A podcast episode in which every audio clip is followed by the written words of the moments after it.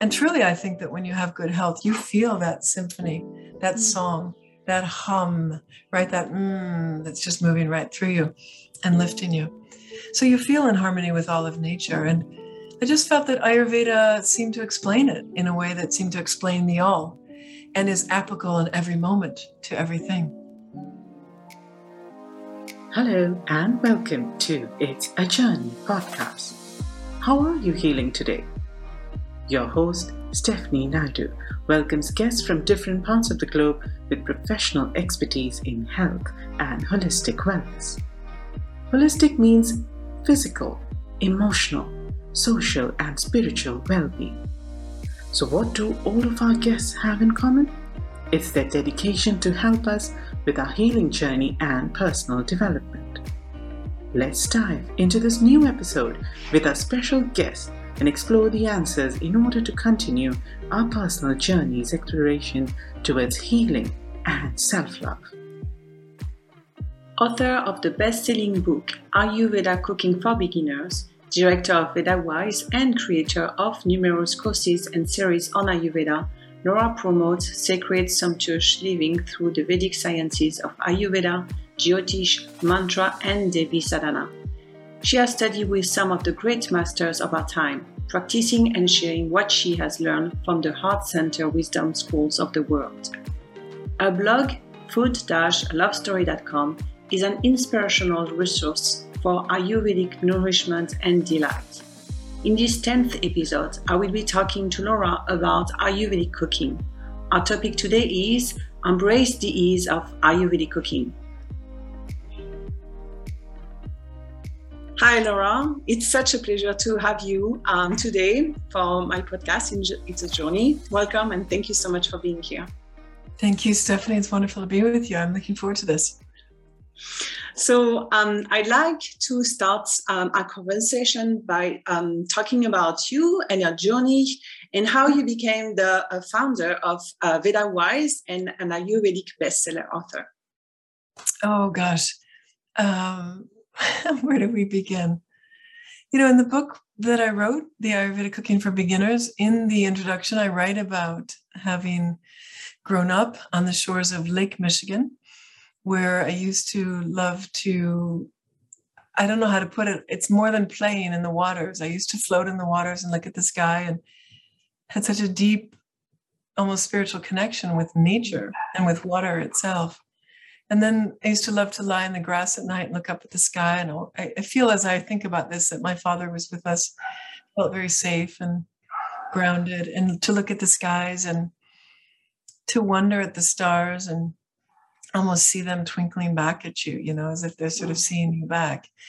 And I just was always interested in nature and our relationship with nature. And nature always felt like a mother to me. And so, even from my early years, 14, 15, 16, I began to learn meditation, but I was also studying nutrition and herbal medicine and just out of a curiosity to learn more about, I guess, our ancient ways of living in harmony with nature. Mm. So it goes way back. I mean, more formally, I, I was studying yoga and Ayurveda for 25 years now. And because I've been a vegetarian for all of my adult life, since I was about 17, 18, the yoga students used to ask, well, can you help us with some ideas of what to eat to try to eat in a more yoga way, a more ahimsa way, a more balancing way? And so I eventually started a blog about 11 years ago. And it's called food-lovestory.com. And it's just to give people ideas for how to eat according to the season, according to maybe their dosha. If they know it, we can talk about what a dosha is, but also just to eat in balance and to eat according to the rhythms of nature and you know people seem to like it. When i first started that blog it was really just a resource to help students.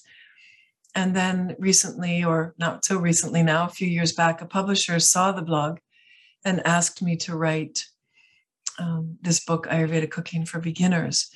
Um, so that's how the book happened. And in terms of VedaWise well it's just a name that's um, sort of an umbrella for the different teachings and and counseling that i do in ayurveda mantra meditation, and Jyotish, which is a form of Vedic astrology. So, yeah, so that's sort of the very brief of how it's come to be. Mm, wonderful. And um, today we will be talking about your book, which I have right here. so I will I will um, show this book like along along the uh, the interview today. I will go back to um, to to your book. Wonderful book. Um, so how did you get to um, Ayurvedic cooking, and what did you discover in there that made you like adopt it as a lifestyle? Well, like I said, I've been studying health and healthy health traditions and ancient wisdom for much of my life, just as a curiosity, and then eventually as a formality. Um, but as I studied herbs and herbal medicine, Chinese herbs, acupuncture, so many different traditions, when I met or got introduced to Ayurveda, I just felt like I found a system that was very comprehensive, that seemed to be the whole of it. So suddenly all of these different systems made sense according to the Ayurvedic principles. And so suddenly I could take, a, you know, a Western meal, a, meal from Mexico, a meal from France, different food traditions from around the world, different ways of being from around the world, and understand it through the lens of Ayurveda.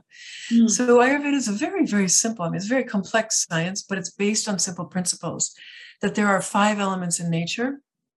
And mm-hmm. that when and all of these elements have not just substance to them, but they actually have energies to them. And when we understand those elements and how to keep them in harmony, then we have wellness, we have balance. And when we don't have balance, we just have to bring one of them into balance. It's not so much balance like a seesaw, by the way, it's more like harmony, like mm. a song where we have all the different voices or all the different instruments coming in just the right way just the right volume, just the right note, just the right tune, right? So that we have ultimately a symphony.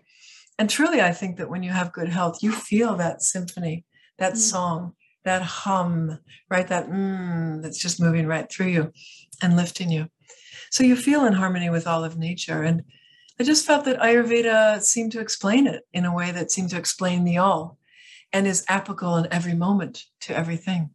Mm. That's wonderful. I love what you say about like um, the harmony. Um, yeah. It's yeah, it's it's so beautiful.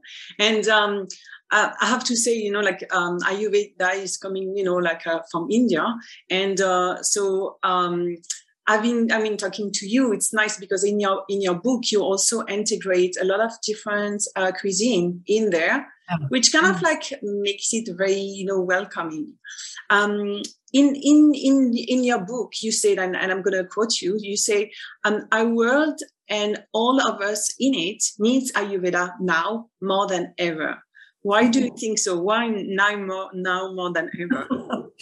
Yeah it's very it's a very declarative statement but there's a few reasons that i that i said that i say that and i still believe it. And one is that um, you know we need to live in according in accordance with nature. We need to live in harmony with nature. We need it for our own health, our own physical and mental, emotional, and spiritual wellness. But we also need it for the wellness of our communities, our neighborhoods, our societies, our countries, our relationships with countries. And nature needs it too. We cannot keep exploiting nature. We cannot keep extracting from nature. We cannot live in extractive ways.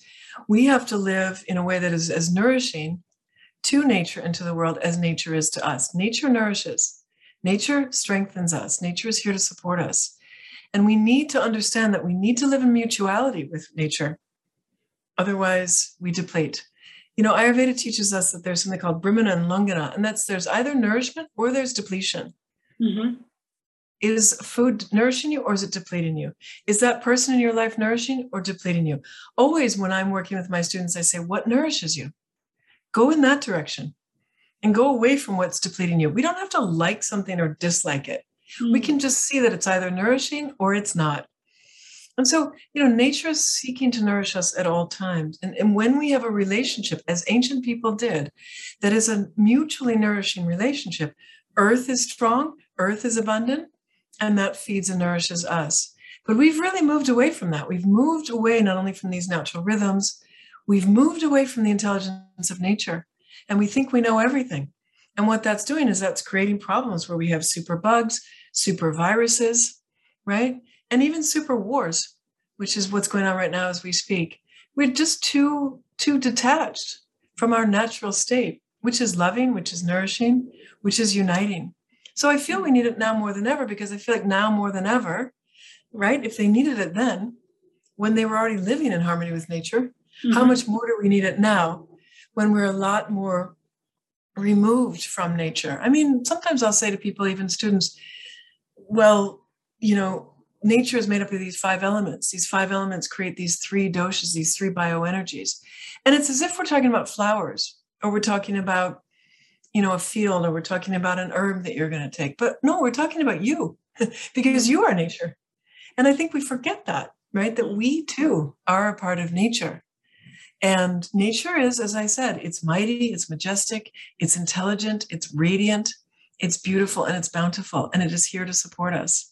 So the more that we can find a way, I don't know how, because I don't, I'm not saying that we should let go of our computers. Otherwise we'd never be, com, you know, communicating, right?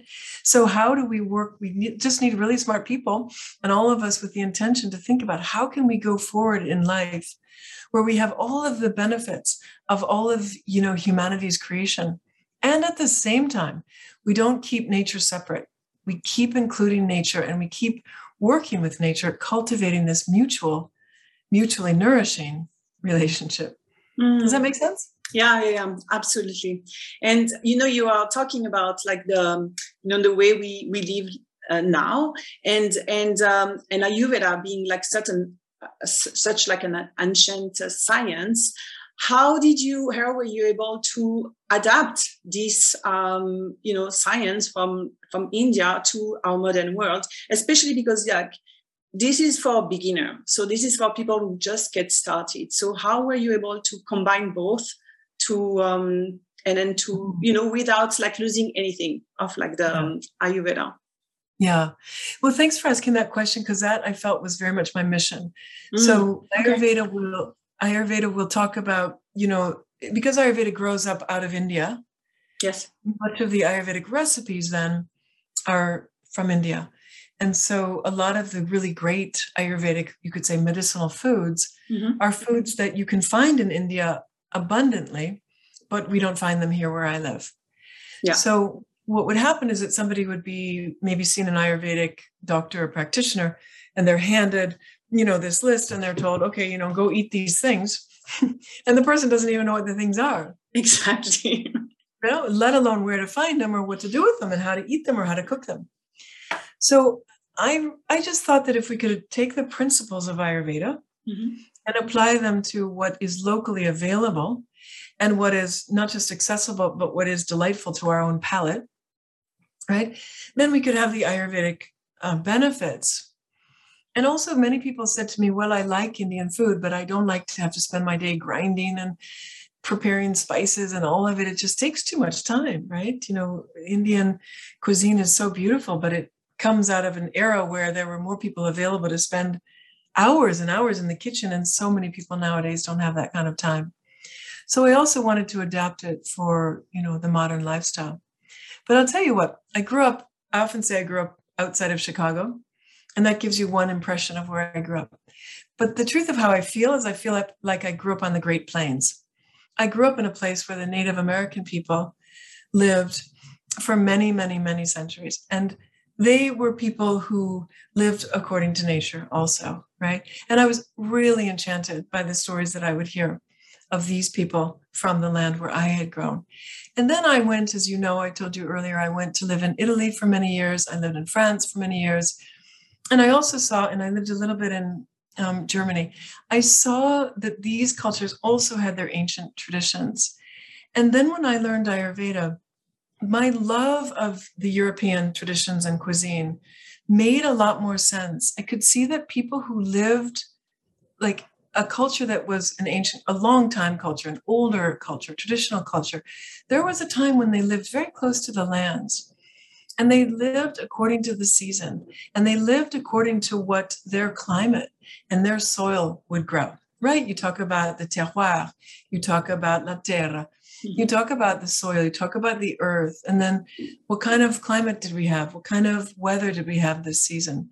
So you'll see in in European foods, in certainly in a, a excuse me, in Asian food traditions, even in Mexico and, and Central American food traditions, you see this history of a food culture that grew up out of that harmony with nature. And so often, what you see as a continuum is, for instance, rice and beans.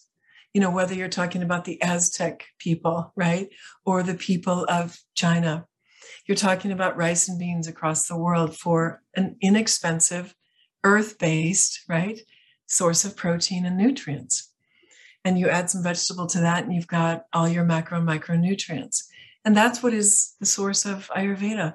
The staple of Ayurveda is rice and beans with some vegetable. And we call that khichdi, right? And it's just mung bean and some basmati rice. So if you if you just dissect it, you take it apart and you look at what's at the core of these different food traditions, you still find that ancient wisdom. I find that very much in France. I have a friend of mine who's sort of half French, half Canadian. She said, I said, Oh, I want to do an Ayurveda trip to France. And she said, Why? There's no Ayurveda in France.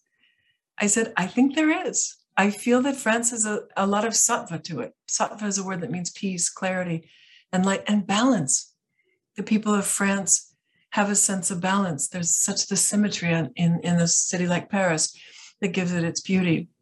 You know, I heard once that like 60% of the people of France lived on a farm or on the land until World War II. Mm-hmm. And it's still a high number up until the 60s. So you still have, even though we think of France, we think of Paris, we think of that culture and the arts, you still have people who were still close to the land until very, very recently. Mm. And so you can see that in a French, a French meal or in an Italian meal, um, you know, the truth in a way, right? The truth of that living, close to nature, but also that nature is there to nourish you. And by the way, I was in in Austria about two and a half years ago.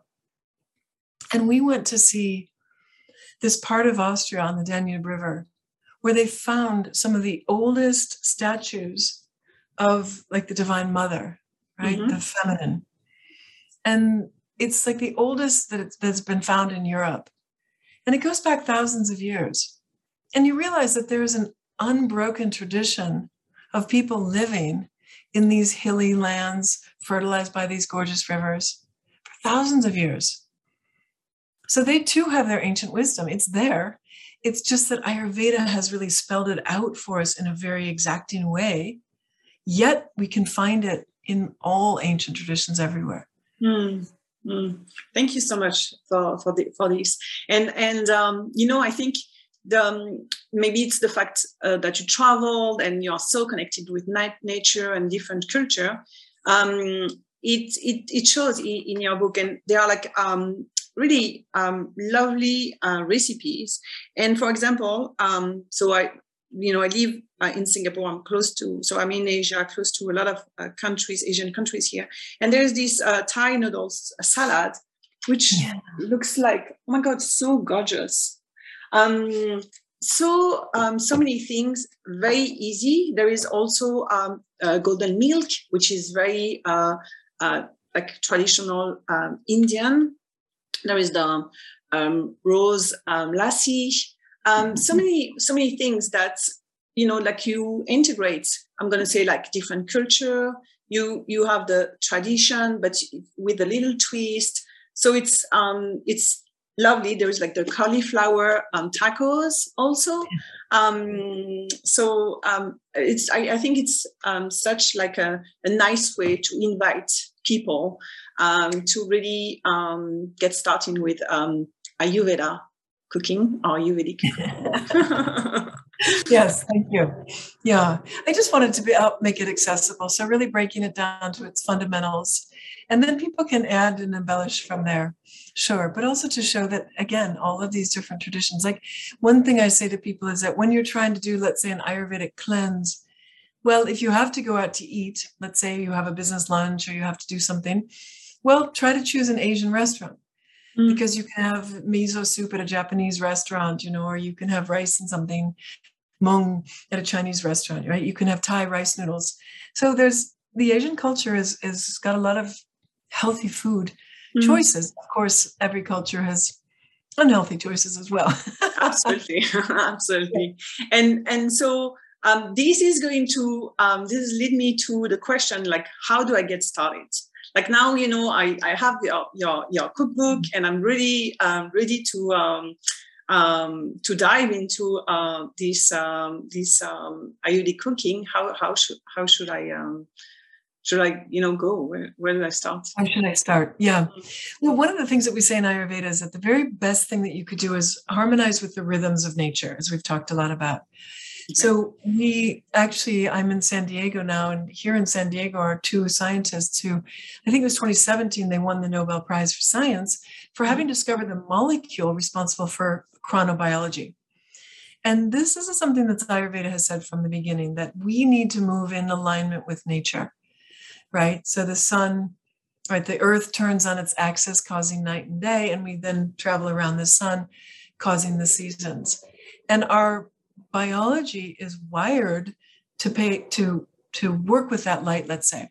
Mm-hmm. Right. So when so we want to wake up with the sun, we want to kind of go down as the sun goes down. That's important. We want to try to have breakfast at the same time every day, lunch at the same time every day dinner at the same time every day. So if you could do that one thing, that is a world of difference. Mm, and okay. just to regulate your life and your schedule. Now, a lot of people say, no, I don't want to be stuck like that. But the truth is, it's very, very healing to mm-hmm. just get very regulated in that sense. And then the second thing is, as Europeans know, to have your biggest meal of the day at lunchtime because that's when the digestive fire is strongest. We say our digestive fire is like the fire in the sky around which we're traveling, right? The sun. And so the sun is strongest midday, so is our digestive fire. Mm-hmm. So try to have your biggest meal when your digestive fire is strongest. And then when the digestive fire is not as strong, morning and evening, then try to have your meal warm or hot, cooked, and try to add a little spice to it. So, an idea there is porridge. You could have a rice porridge or oat porridge, oatmeal or something. So that's cooked, and then you would add a little spice cinnamon, ginger, cardamom, whatever you love. Dinner could be a soup, again, something light, cooked. And you can add again ginger, black pepper, whatever your favorite spice is. And then the final thing so regulate, mm-hmm. think about Agni, you know, in terms of your timing and what you're having. And then the third thing would be try to eat your last meal of the day three hours before you go to bed. Okay. Because you want to give your body time to digest your food mm-hmm. before you go to sleep. Because when you sleep, your, sp- your body is meaning to repair itself. And we don't want energy to have to go to digestion. Then it takes energy away from doing the repair, not only to your physical body, but also to your mental, your subtle body. So maybe you're looking for some food ideas, but those are the best places to start. Regulate, mind the Agni, and the Agni means digestive fire and then eat your last meal three hours before bed. Okay. Um, linked to that, and I saw that you know in your in your book you have a test to know about um, our dosha. So, what is the dosha? Yeah. So I mentioned that there's five elements in nature. Mm-hmm. In Chinese medicine and some forms of medicine talk about four elements. They talk about air, fire, water, earth, and we have a fifth, which is space. So everything is happening in space, space around us, space in my room, and we have some space in our body, hopefully. And we feel good when we feel spacious and not too crowded. So, space and air, if you think about the elements, how does space make you feel? How does air, air is wind, the movement within space. How does it make you feel? When you come to understand the qualities of the elements, then you can better understand yourself because we have all five elements within us. And they combine to form three doshas, bioenergies, that govern all of our biology and bio, biological dynamics. So space and air form vata dosha. They combine to form vata dosha. We call it vata dosha. And vata is mainly the air element with some space. Then, excuse me, and then fire with a little bit of water combines to make what we call pitta dosha. And then water with some earth combined to make kapha dosha. So if you think about, well, fire is going to be hot, right? Now, air and water can be more cooling, right? So right away, you know that one dosha has more heat, the other one can be more cooling. Air and space are light and subtle, they're not so grounded. So, depending on which of these elements are predominant in you, mm-hmm. now remember, you're going to have all five elements and you have all three doshas. The Vata dosha governs everything that moves in our bodies, including our mind and our capacity to think, including our circulatory system, right? And including the flow of digestion through the digestive tract. So, it's said to be the governor. Mm. And Pitta dosha governs digestion and transformation, as well as light, clarity, the capacity to see, and temperature regulation. And then Kapha dosha governs the water, right? So lubrication and the earth combining to make structure. So Kapha dosha gives structure, lubrication, as well as immunity and sort of patience and contentment, you might say. Hmm. So if you have a little bit more air element, then we would call you more of a Vata person. You still have the other things otherwise you wouldn't be digesting you wouldn't have the structure of a body. But you have a little more of a tendency let's say to be more vata meaning you may be very mobile you may be very curious you may be talkative you may have a quick mind quick witted right? You're quick in your movements. And these are the people who do not want to be pinned down to the regulated time schedule because mm. they love to be free and to move mm. they're very inventive uh, innovative creative, sometimes very spiritual. So there's very many positive qualities of it, but out of balance, then Vata dosha would give restlessness, an inability to quiet down, to fall asleep. It can give insomnia. Energy is not moving evenly through the body, so it can give cold hands, cold feet. It can give pain in the joints, cracking joints, dryness, constipation, dry skin, dry eyes, and even headaches and certain things like that. And long term, it can build up to create some serious depletion.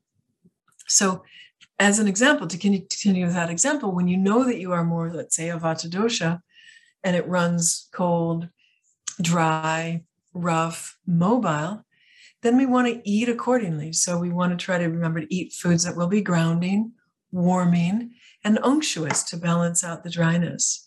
So with a, a Vata dosha person, very important to eat at regular times of the day. Very important to add some healthy fats to their meal. Mm-hmm. And it's very important to spice gently because too strong a spice will overwhelm the digestive fire for them. But gentle spices are things like cardamom or ginger. Gentle spicing to keep their digestive fire from blowing out in the wind. Does that help? That's kind of an just a bit of an example, but five yes. elements, three doshas. Yeah, and I I mean I thought you were describing me because and I don't even know you. So there. Yes, but I was like, oh, this is me. this is me really. yeah, that's why it's so powerful. And I bet a lot of people who listen have similar qualities, and that's why they're attracted to you, because like attracts like. Mm-hmm, mm-hmm. So we tend to go in the direction. Like a Vata person likes to eat popcorn because it's light Mm-hmm. but the best thing is a roasted sweet potato with coconut oil and cinnamon or something, you know? Yeah, yeah, yeah. And as, absolutely. And if some people um, wonder, okay, what is my dosha? So as I, as I say, there is a test in your cookbook that people mm-hmm. can do. And also what I really like at the, at the end, so first you have uh, dual doshas because people can be dual, which is not yeah. something that I see often, but you have this here. And also um, what you do, you go through um, each um, dosha and then you give some advice about, like, you know, we were talking about um, harmony, balance before.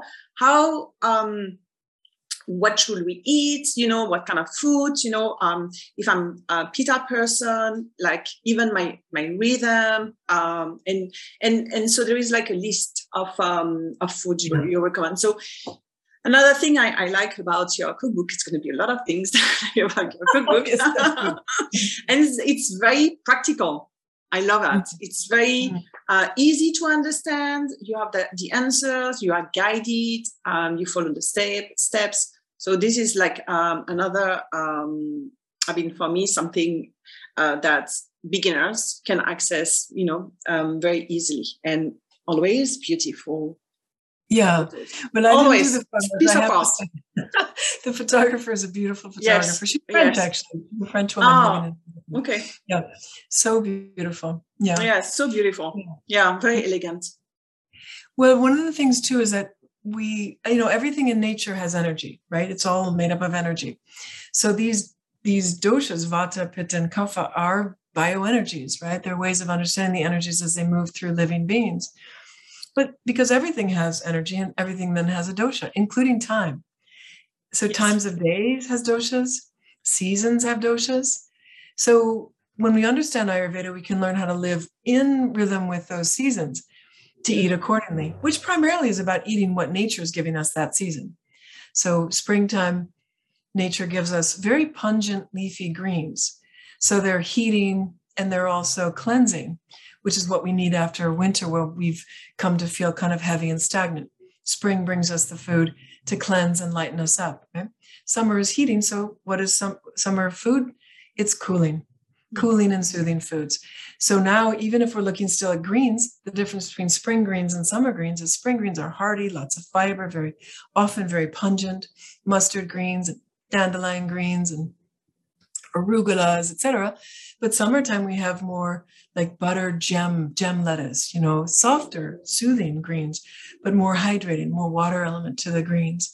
And then cucumbers and squash and things that are very watermelon, things that are very hydrating right? So nature is generally giving us the foods that are the right balance for what she's doing in terms of her weather.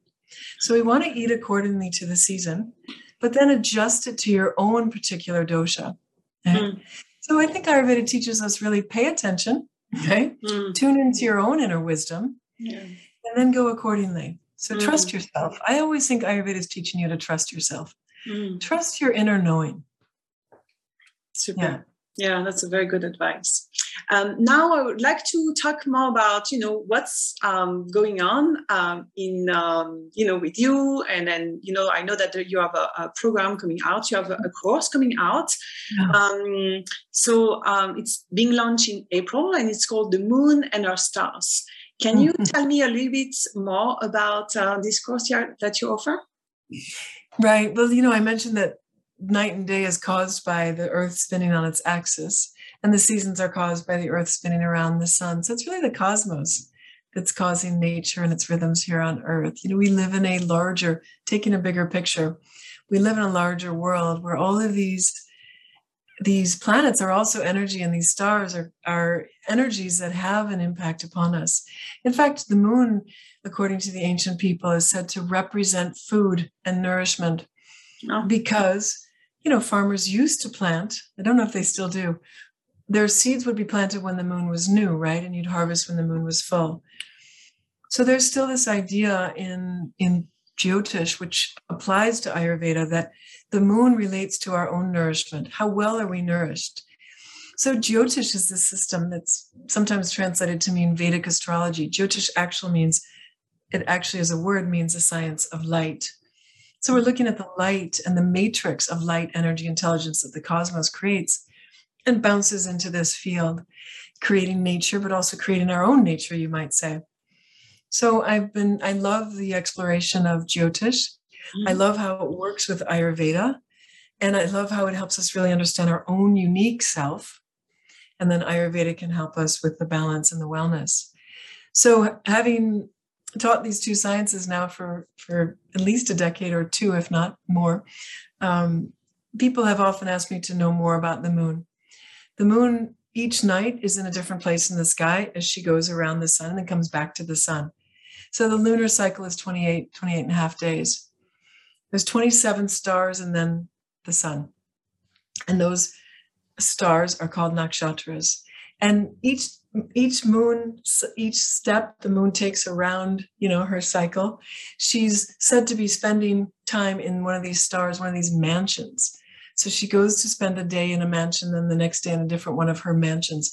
These mansions are just stars in the sky but they're said to give the moon a flavor a feeling.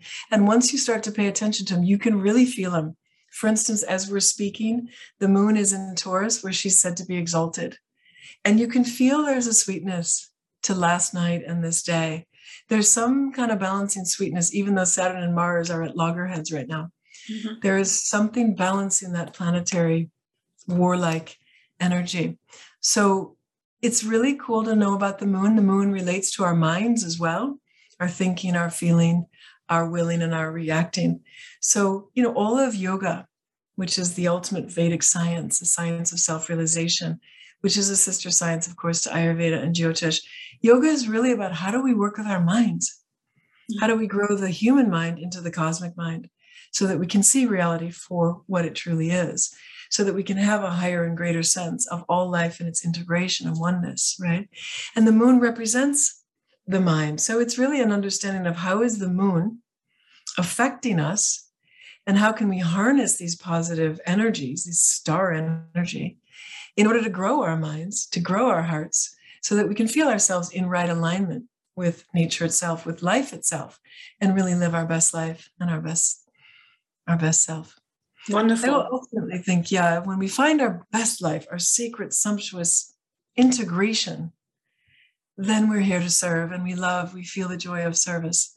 So it's really also about right alignment to be in service mm. to the one, to the divine, to the light, to the stars.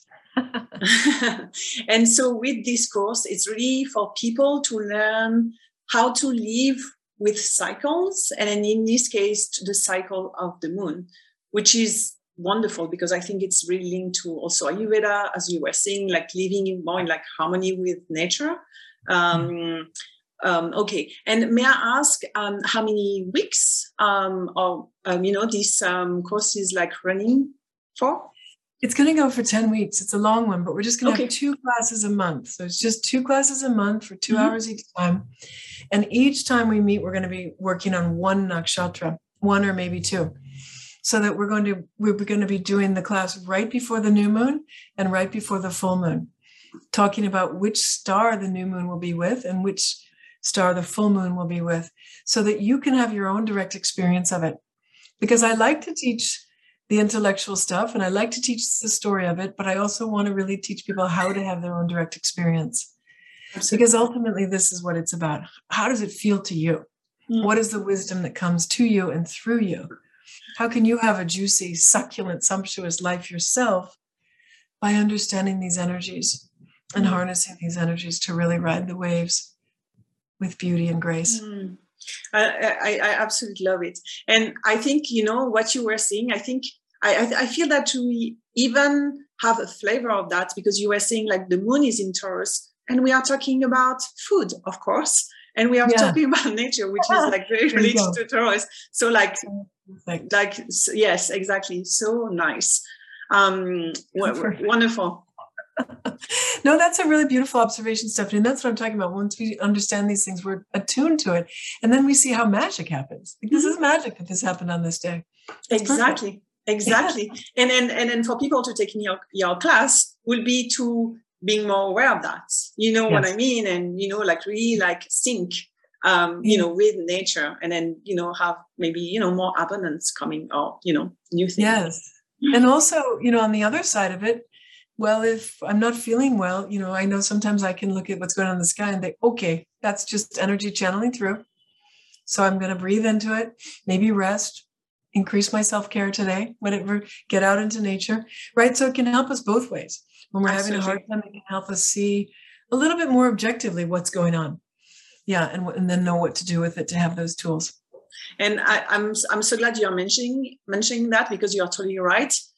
Um, it's I mean it's nice to look at you know like the bright side but there are times when when you know we don't feel well and it's okay to say well i don't feel well today but then you have some answers coming you know and say like okay how and then is it something that's that comes often okay where is the moon you know maybe there is like a, something behind to discover Wonderful. Yes. Thank you so much for adding that. You're right.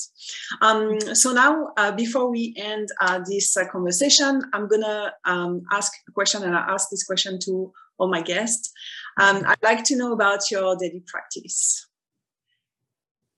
Um, so I've been a yoga practitioner for a long time, and I used to teach yoga, yoga trainings, and yoga therapy. So I do like to wake up in the morning to yoga, but I would say that I feel the simplest thing is the most important. I wake up first thing in the morning, and I even before I open my eyes, I feel my breath. I just take a deep breath and just feel, you know, I love to just feel that aliveness, right? To feel, oh, I'm coming into this day, and the day is coming into me. Then I observe the light, right? Where is the light? How is it today? Is it gray? Is it sunny? Just to sort of, you know, let myself be aware of the day. Then I like to listen. So I use my five senses really is my is how I greet the day. I like to listen to the bird song. I'm not even out of bed yet. I haven't even sat up yet. It's Just tune in to listen to the song of the birds. I think that's very important because they're greeting the day. I like to hear them singing and greeting the day and remember, you know, again, our place in nature. Of course, I do meditation once I'm up and I have a strong mantra practice. And mm-hmm. um, I, I, do some chanting of the Hanuman Chalisa every morning, which takes some time. And then, you know, I do yoga and some stretching and some exercise. Throughout the day, I'm always trying to get into nature or looking out into the sky or nature, watching the birds, just paying attention to nature is part of my daily, all through the day practice. Mm-hmm. Making a meal, smelling, touching, listening, using all five senses to be aware of what's happening in my environment with me and my body, and also in nature around. And then finally at night, because I have such a fascination with the sky, mm-hmm. I like to always go out at night. I have a dog, she gets me out anyway, so I have to take her out at night. but we go out and we look at the sky and we look at where are the stars and where are the planets and where is the moon and so silly sometimes. I was the other day saying, Hello, Moon. Hello, Mother Moon. I was so mm-hmm. excited to see her. She was brand new and she was so pretty, just upside down facing. And yeah. so I was going, Hello, Mother Moon. And then this guy walks by and he looks at me like, You're crazy. but I didn't feel crazy. I felt just delighted by the beauty of it all. So that's an important part of my practice is to, mm-hmm. to really be awake to the wonder and the beauty of this world we live in. Wonderful that sounds like just like um, the way you describe it is it's so beautiful. Um, so yes i think i can i can take some inspiration from that. Or sometimes like get up when i'm you know. Yeah. i'm already yeah. uh, yes. Um, well laura i think i could talk all day long with you. Yes because like there's such like so much like knowledge and you know um and you know like um the way you um, express yourself with really calm and you know it feels really good. So um, thank you so much for your time. Hope i didn't put everyone to sleep. No no no no no. You know like it's, it's such like a nice feeling i think you know. And i think you know me me being very like energized is like it's really calming down and i really like it appreciate it especially because yeah. i'm starting my day with you so uh, the, it's a nice right. way to well i do wish we had more time stephanie. I'd love to hear more about you but i will follow you and your podcast and your website. You're doing great work. Thank you for what you're doing. The world thank, thank you so much. I'm, I'm the one to thank you. Thank you. Yeah thank you. Blessings you can learn more about Laura and her blog, classes, and book on Facebook at VedaWise, on Instagram at Laura Plumb, and on Twitter at Food a Love Story. I also invite you to visit www.lauraplumb.com where you can find out more about your dosha. All the links are listed below in the description section on YouTube. Thank you to all our listeners and see you very soon for more on healing, self love, and your personal journey. Thank you for listening and for taking time for yourself. If you enjoyed this episode, please subscribe to our podcast, share this episode with others on social media, or leave a rating and a review. To catch the latest from Ujvati, follow us on Instagram, Facebook, or Twitter at Ujvati. Thanks again and see you on the next episode.